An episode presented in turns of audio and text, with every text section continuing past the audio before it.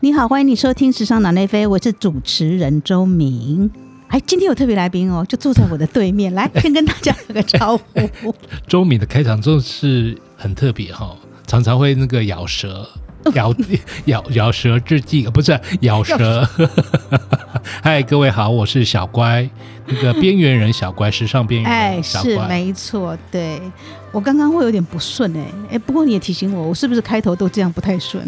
我觉得啊，我们人纪是是年纪大了，基本上啊做事就缓慢一点。你那个开场啊，就故意巴拉巴拉巴拉就故意巴拉，要讲这么快，这样哦是不是？天哪！不是，因为我看到你的对，你这坐在我对面，你好像有话要讲，所以我我没有话要讲，我直接落泪。好的，好的，好的，好，对，那那个小乖赖红修哈，这个我因为我们有有读者呢，也听众呢，他也曾经写那个反映给我们说，这位自称为时尚边缘人，他很喜欢这个时尚边缘人这样子，所以今天我们又找他来了，这样子。啊，不要喜欢，真的这样子不太好。我们人生要光明磊落，像像阳，像阳一点，像太阳花般向阳。啊，向阳是吧对，是啊，好的，哎因为呢，对，怎么了？没有我要进入今天的主题喽。好，那你先进入，我后续再进。哦，好的。今天呢，找了找了这个赖小乖来，因为呢，他过去曾经在那个日本留学嘛，念的是服装设计，所以呢，他他和我们今天的主题有关，就是在两三个礼拜前吧，八月五号，呃，三宅一生先生他离世了，这样子。这个其实呃，就说有一点难过，但是我们也接受，就是人生嘛，对不对？真的，对不对？嗯到到了这个呃，离别总是不要再说了，我快要落泪。是人生的一部分的。好的而，且之后啊，嗯，声音会就是在日本的高级定制声音会女士是，也走了，嗯哼，她享年九十六岁。九十六岁，对对，对，那声音会可能大家读者更不熟了。，对对，听众们可能都比较不晓不了解这位女士，因为其实她是在做日本第一个进入高级定制的设计师。法国那个，对法国那个高级定制服协会，会，对，嗯。所以她一开始的时候，她就以她的蝴蝶，嗯哼，你知道她有个绰号叫做蝴蝶蝴蝶夫人，对，对，她的嗯。pattern 呢，她常常做的那个呃定制服里面呢，她的图案跟那些 pattern 上面呢都会有蝴蝶，那或者是它的剪裁上面有像蝴蝶般的轻盈感，然后非常的内敛，嗯，OK，非常 elegant。嗯哼嗯哼，所以他其实你看他，你说他九十六岁，对不对？对真的是前辈的前辈真的哦，是真的是非常非常的前辈。好，我先擦一下泪。这个，嗯嗯嗯嗯嗯，好吧，鳄鱼的眼泪吗？这样子。嗯，好，嗯，好，好，嗯，好的。那说回来，山宅一生先生呢？所以，呃，我相信哦，其实大家非常最熟悉的，应该就是他的奏折系列。嗯，而且新时代的年轻人现在应该最熟悉是他的包包，对，这个包包就叫做包包 对，Bobo Bobo Bobo 医生要给这样子。对，所以好，那所以我们先嗯、来讲这个奏折好了。那奏折系列，哎，我想我首先想跟大家分享一下，就是说，我不知道有没有人哦，在呃二零一六年的时候，那时候山宅先生他曾经在东京日本东京的国立新美术馆办了一个很盛大的回顾展，哦，对我有印象，对不对？嗯，那个、那个、那个回顾展呢，我非常有幸的能够来到现场，去到现场，而且有参加他们的开幕式。诶，对，所以呃，在那个现场呢，你真的可以感觉到说，其实山宅一生先生呢，他真的是一个国际性的人物哦。你知道吗？因为他不是说我们以为的哦，那个日本的山宅先生，不，他是国际的哦。怎么说呢？因为在那个现场呢，比如说他在那时候等于说是有一位法国呃前外交部的人员，他代表了那时候的法国总统郑勋给他，嗯，哦，来来感谢他对于他在服装文化上的贡献。然后呃，现场还有比如说像安藤忠雄先生嗯的致辞这样子，然后所以呃，你会在在的，你会感觉到说。呃，就说三一山仔一生先生呢，他虽然是在服装这上面的有一些很大成就，一些很大的成就，但是呢，其实我们扩大来看的话，它在整个啊、等于说人人类啊、我们人类在这个呃物质文明啦、这个文化上的贡献，是真的非常非常厉害的，这样子。，的确。对，对啊，哎，首先我来现在分享一下哈，像安藤忠雄先生哦，嗯。他那时候在会场的时候呢，他说他其实呢非常他自己觉得山宅医生先生的工作非常了不起，这样子。那哎被他这样讲非常了不起，就觉得真的了不起，好了不起，对不对？对，然后呢，因为我昨天又重看了一下这个稿子哦，他说，他说呢，因为嗯，他怎么说呢？他意思说，艺术家哦，通常是上到了一个高度之后哦，再会就说再以那个高度为基础，再往往上上攀爬嘛，对不对？对可是他觉得哦，山宅先生呢，他是先前进一步之后，再回到原点，全部归零，再踏出新的一步。哦的确，哦，真的哈、嗯，对，所以他觉得这是一个很厉害的做法。那他自己觉得说，嗯，这个呃，山宅先生他这样子做法也常常给这个安藤先生自己很重要的启示。这样子，他说有时候他自己在快要放弃的时候，都会想起山宅先生这样的做法，所以他就会再一次奋战，对不对？好厉害。对啊、所以我们我们要怎么样理解这个厉害呢？没有啊，其实啊，我觉得山仔医生嗯米亚吉先生基本上他其实对艺术、嗯生活，嗯然后文化、嗯。工艺，他其实都非常的热爱。嗯哼。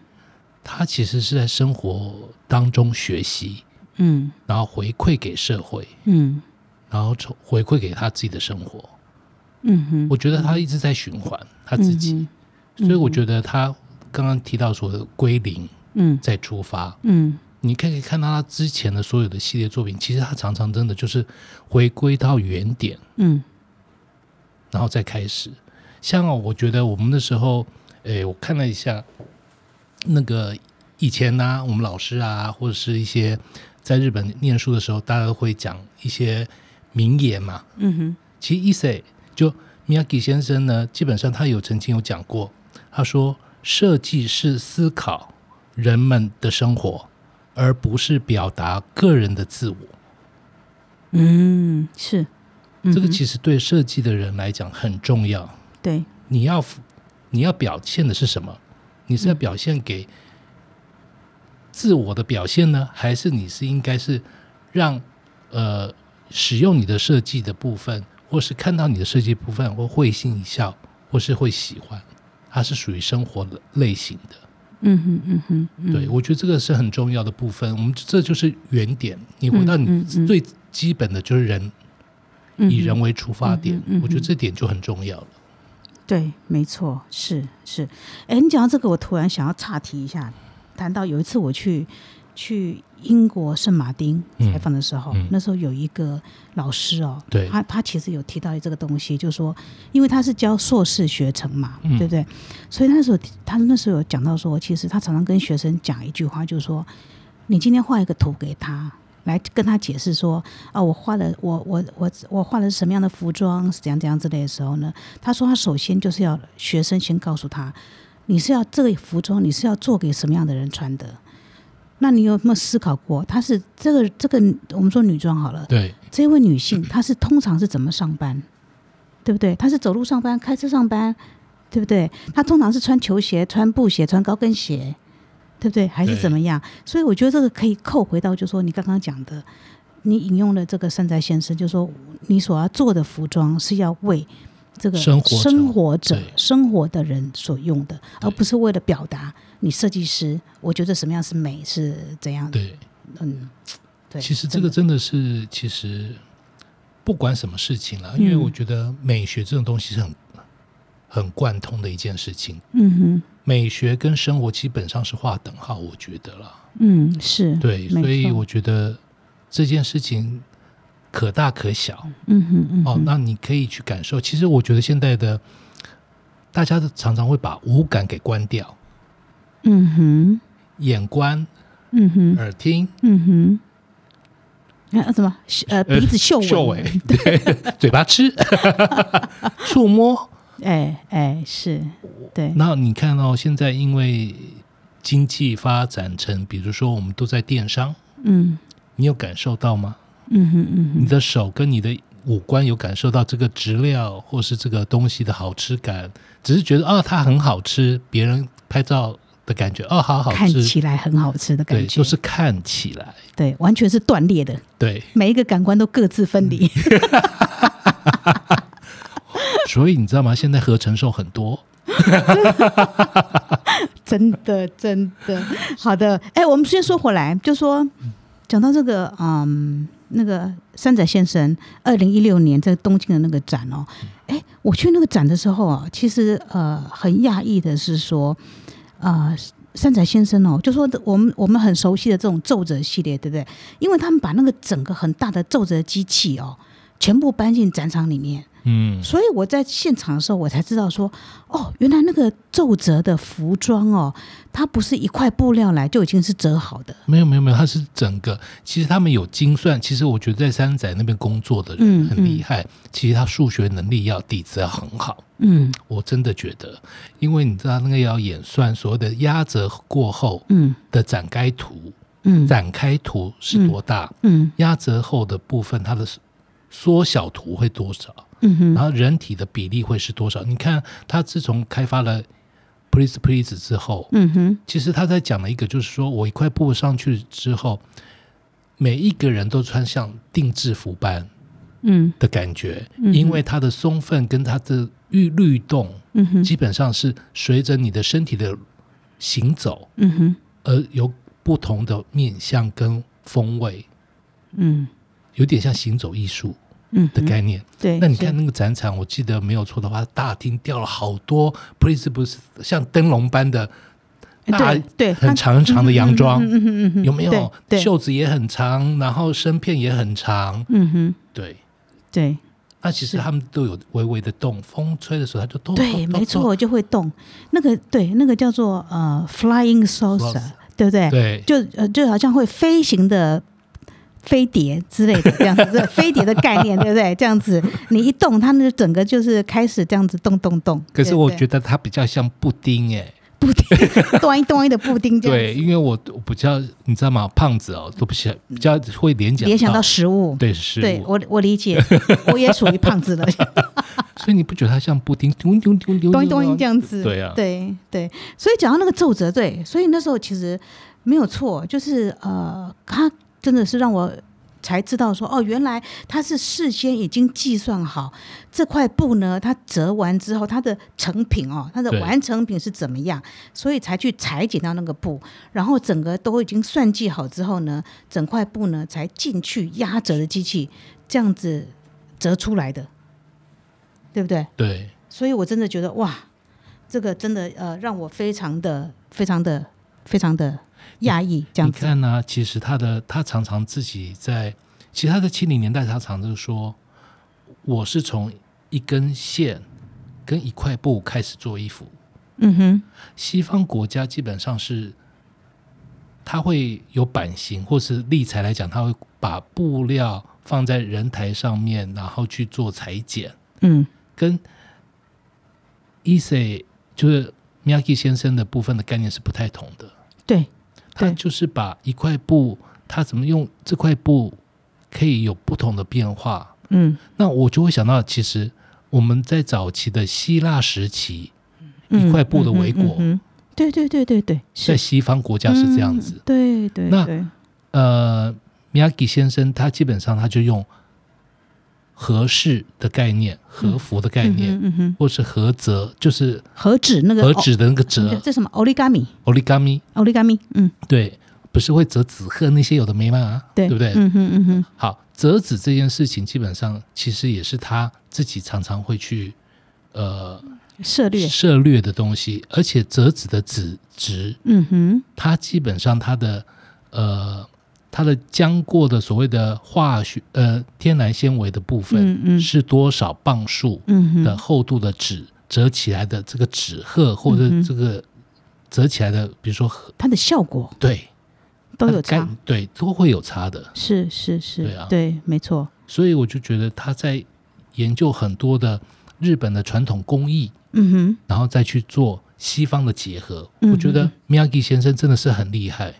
对，因为我们在录音前，我们还提到说，其实最早的时候，哎，六零年代嘛，还是嗯。七零年代早期的时候，其实米哈给先生呢，他自己到巴黎的时候，他是念高级定制服，对对对对对，他在 Givenchy 而且在吉方奇的工作室，对，对然后学高级定制，嗯哼嗯哼，然后那时候也有呃也离开的高田贤三先生，高田贤三，对，那时候他也在巴黎。对，没错，对所以其实他们，嗯，他们都很努力的。那时候在那边做学习，对对，是没错，对，还有一个就是说，所以呃，山仔先生他很厉害的，就是说他自己真的是回到原点哦，嗯像安藤他所讲的，他在学的高级定制服，学的西方整个服饰的基本架构，还有高级定制，他有很多的对很多的关于传统技艺哦这些之后呢，他其实通通感觉把它丢掉的感觉，回到原点，回到他的故乡啊。对对不对？回到他的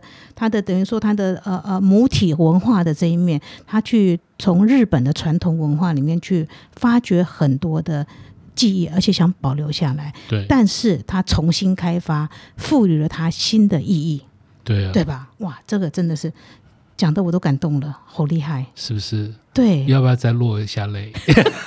不行，这好假、哦，受不了，不行，不能，不能，不能。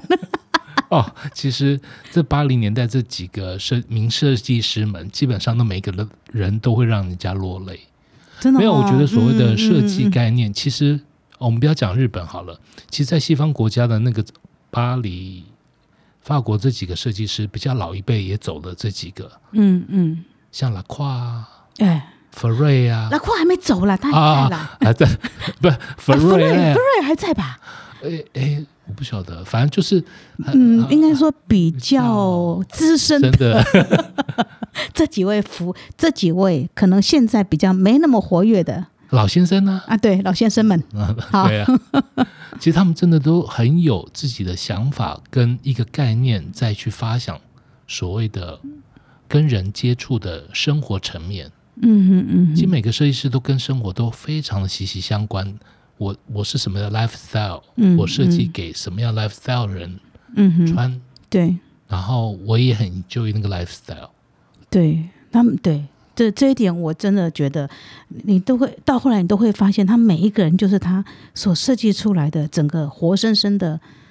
活出的典范的感觉，对。哦，简单的讲就这样子，缪斯就是他们自己啊，对对对对对，没错，对、哦。对，他们所生活的，他们所触碰的，嗯。他们所居住的环境啊，这些种种，他的甚至有时候他的朋友圈，对哦，就是就是这样子，就真的整个整个这个他的 lifestyle 的整合这样子。嗯，对，刚刚我们讲到那个伊森米亚给的呃，please 啊对，please please 这个奏折系列，这个其实我们其实也不能忽略有一个很重要的概念，就是 APOC 一块布的概念，对不对？我觉得一块布这个概念我也非常喜欢，它是应该算是。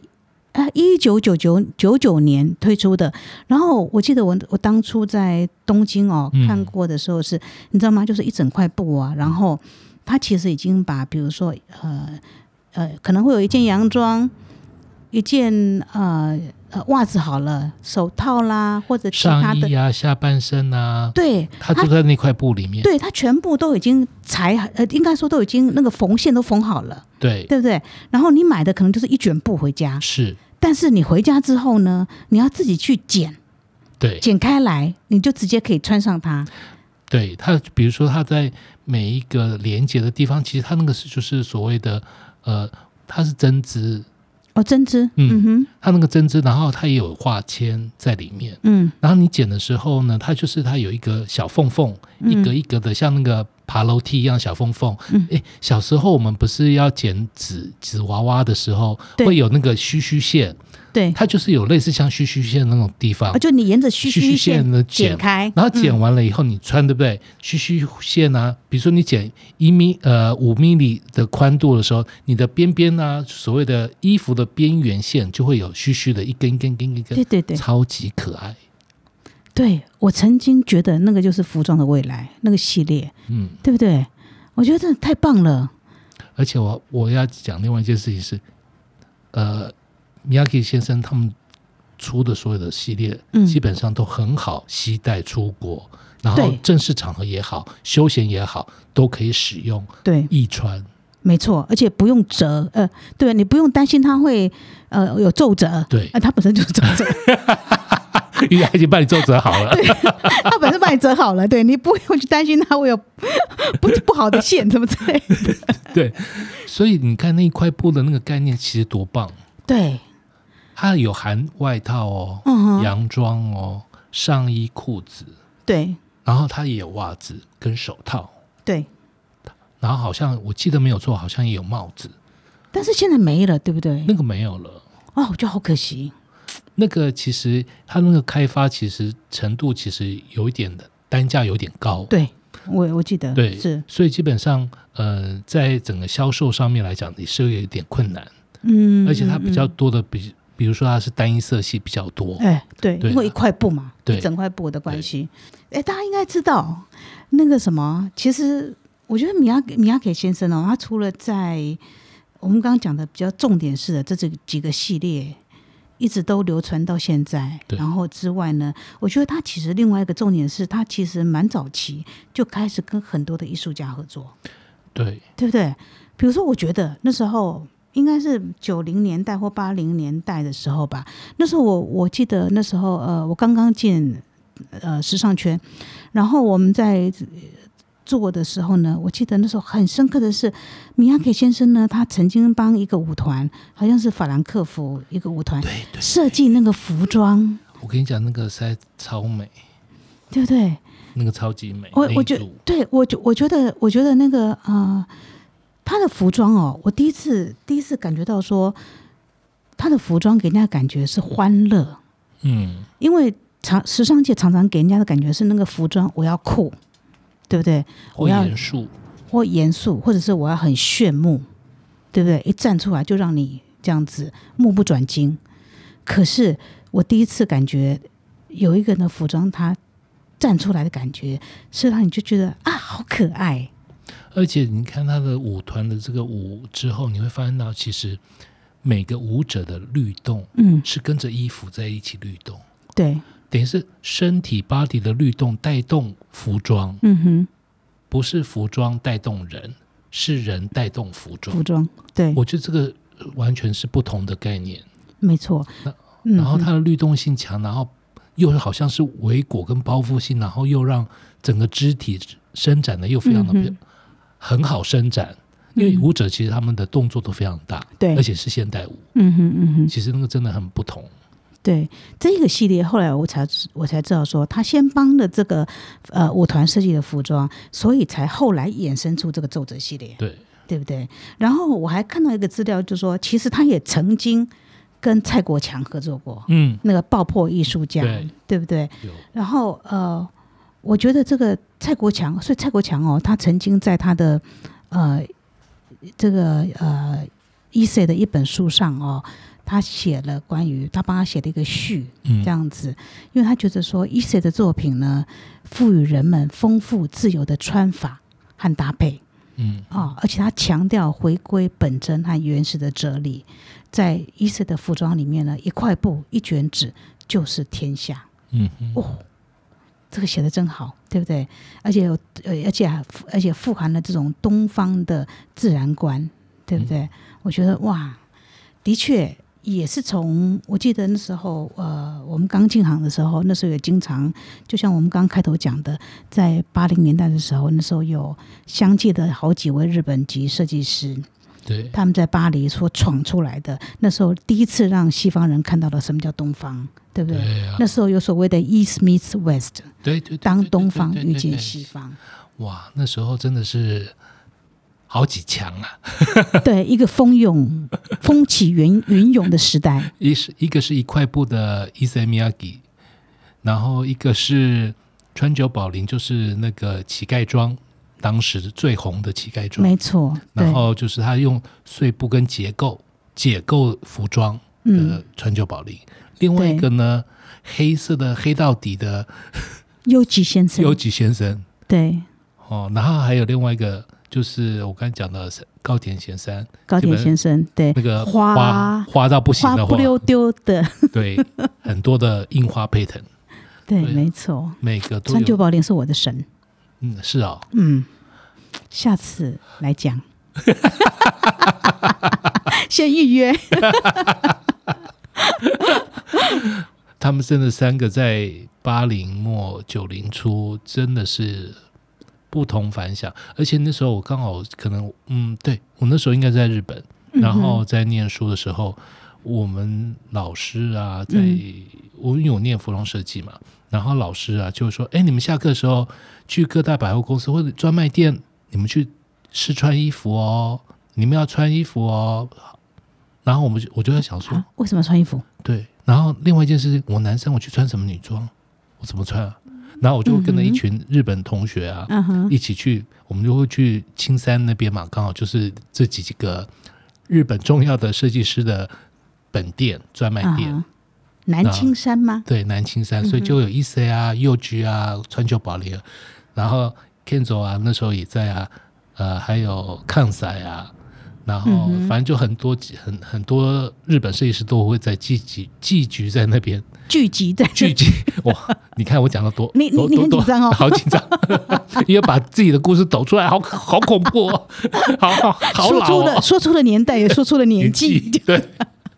所不以啊。过，那个意思就是说，就像现在的表参道一样，所有的是不是一线品牌聚集的那种街道上？嗯，而且啊，那时候我就跟日本同学好几个女生，我们就会一起去啊。那嗯去我就说，你们穿那件给我看，然后他们说你穿啊，你自己穿啊。哎，我穿得下幼菊的衣服、哎、哦，女装真的，啊，你当年很瘦吧？呃，啊啊啊！我说太快了，抱歉。对你说的有点快，对你其实蛮瘦的。然后那时候我穿的那个女装啊是洋装，嗯，然后它是呃，我们现在讲的话术语应该叫做 oversize。啊可是基本上它并不是 oversize，它只是一个箱型设计的一个剪裁的一个长洋装，然后袖子呢、长拖到地。当你袖子哦拖到地的时候呢，你把它收收收，一直往上收，那个自然的那种皱褶感哎，很漂亮。然后你会发现到它的版型，因为它是立裁的关系，它的版型都非常的用四十五度角或是六十度角的斜布纹去做服装，所以它的垂坠性都非常的好，嗯很漂亮。然后它的 jacket 啊，它的外套、长版外套的部分，我会去穿它男生的长长版外套啊，或者是女生的，我都有试穿过。那时候就觉得说，哇，右举的东西真的就很不同。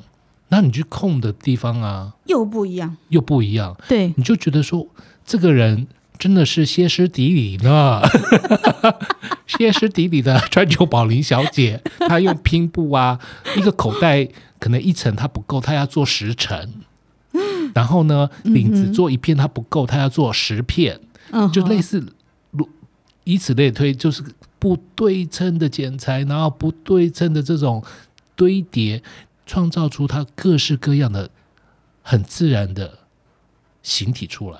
嗯是然后意思就会就是光是一块布，然后或者是一个 please，然后你就会穿起来就是完完全全，因为你放放在展示台上面是平面，平面的，对，可是你当你穿的人体是人是圆形的，嗯哼，所以穿在人的身上的时候，你会发现到说，哇，它有那么多不同的封面风向啊，对，而且那个服装好像火起来的感觉。哎，现在打雷好大、哦，对不对？对，各位应该有听到打雷声，不是我的鼾声哦。今天真的暴雷，而且我们刚才才收到那个对，呃大雨大雷雨及时讯息，所以伊森那个服装穿起来就真的是火起来，跟着你的动作对不对？对。你一举手一抬足，对。服装就咚一咚一咚这样感觉。，对对因为其实大家都会有不同的风格，嗯嗯，然后你会觉得你在试穿当中，你嗯。会发现到剪裁它的裁片的使用方法嗯跟它的细节在哪里。嗯，所以那时候在念书的时候，老师们都希望同学们常常去百货公司或是专卖店去试穿衣服，就是这样的。因为每个设计师品牌有不同的想法，就像比如说早期的 JoJo Armani，嗯它的本身的布料，它虽然是很简单的一个呃衬衫，可是它的布料它可能用五十趴的呃纯麻，嗯哼，那那个纯麻的五十帕的情况，它的织纹松散度是五十帕的情况下，嗯很稀疏、很稀疏的情况之下，它就非常的软，非常半透明。对，然后就非常的穿起来就非常的飘逸。对，然后你的领型，然后它扣子那时候早期在八零九零的时候，它扣子衬衫扣子是大颗的，嗯，比现在的衬衫扣眼都还要大颗，嗯就有点像西装扣眼这种的。所以每一个时期有每一个时期的经典，嗯嗯嗯嗯嗯。所以我觉得很棒。哎，真的。不过听这个赖小乖这样子解释，从这种呃呃呃怎么讲，每一个设设计师他们的立裁，呃他们的裁裁剪，裁剪的这种出发所讲的每一个的风格，就突然觉得哇，每一个人真的是都非常非常的不同。而且你会发现到说，每一个人都是，我觉得每个人的哲理啊，嗯，我会觉得嗯是。哲理，因为就每个设计师推提案出来这个他的 lifestyle 的这个哲理是很不同的，没错，对。对，真的。所以我们要来再哭一下吗。不不哭不哭，怎么哭呢？不哭不哭，对啊，我们就差不多跟嗯，对啊，我们就 打完雷以后，我们打完雷。就开始，我们都傻眼了，所以就搞不清楚现在要讲什么。不过我觉得，呃，我们就用这个这一集节目来致敬山宅先生，也谢谢他带给我们的许多的美好的回忆。嗯，而且很好的，呃，会让人家感动的故事，其实对，没错，对，真的。好的，那我们就说到这边喽。嗯，那好吧，那谢谢你收听，我们下集见喽。OK，拜拜。拜拜。